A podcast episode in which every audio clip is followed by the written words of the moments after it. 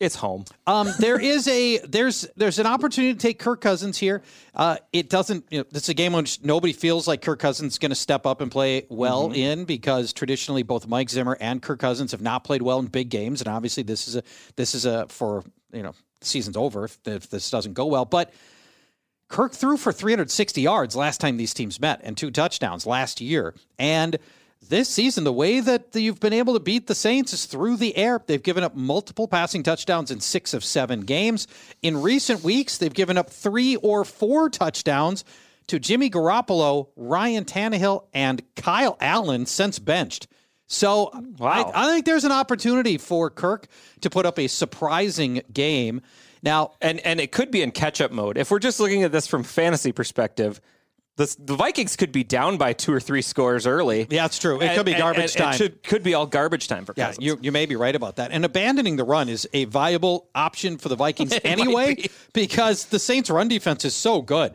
Stefon Diggs likely draws shadow coverage on the outside from Marshon Lattimore. If he lines up in the slot, Diggs does, then it'll probably be Thielen who gets Lattimore because nobody bothers to double cover Laquan Treadwell or shadow Laquan Treadwell.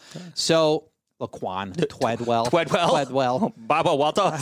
So um, I'm nervous about Diggs. If Diggs is going to get a lot of Marshon Lattimore, it's game over. Lattimore giving up an average of two catches for 22 yards since week three. you know, Diggs has the peacock on Lattimore though, and you remember the last time they met in the playoffs? Something good happened.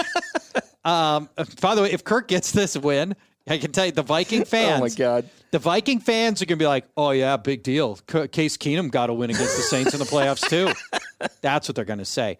Adam Thielen gets more work out of the slot. Um, that hopefully will allow him to avoid Lattimore and then gets get to what he was doing through in weeks one through six before the injury when he was averaging almost a touchdown per game.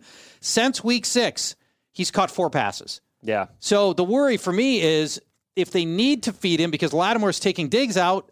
I just hope he's up for it. I hope he's up. I hope, he, I hope they target him nine, ten times in this game. How many times? No, wait, it's a duck.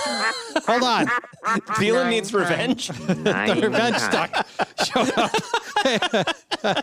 Thielen does not need revenge because in the last game, last year's game against the Saints, Thielen had over 100 yards and a touchdown. yeah. Yeah.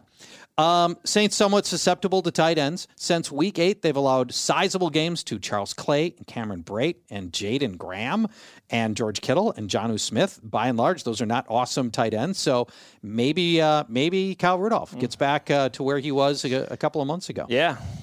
Uh, for Dalvin Cook, it's a really tough game. He says he's full strength, which is great. He has not had a run of more than nine yards since November 10th. He has failed to top 3.7 yards per carry in any game in the second half of the season. So the injuries have really affected him. At one point, he was in the MVP conversation, not anymore. Um, this is a, the, a Saints team that's good against the screen pass, and Cook has been viable as a screen pass guy of late, and that's uh, that may not help. He may not be helpful to pull that way either. And the Saints are so good as a run defense, giving up just 3.6 yards per carry. They haven't allowed a 100 yard runner since week 11 of 2017. That's a while. That's a long time. That's two and a half years. Yes. So uh, I don't like Dalvin Cook. What's he? Uh, what does he cost on Fanball? Oh, let me pull that up right here.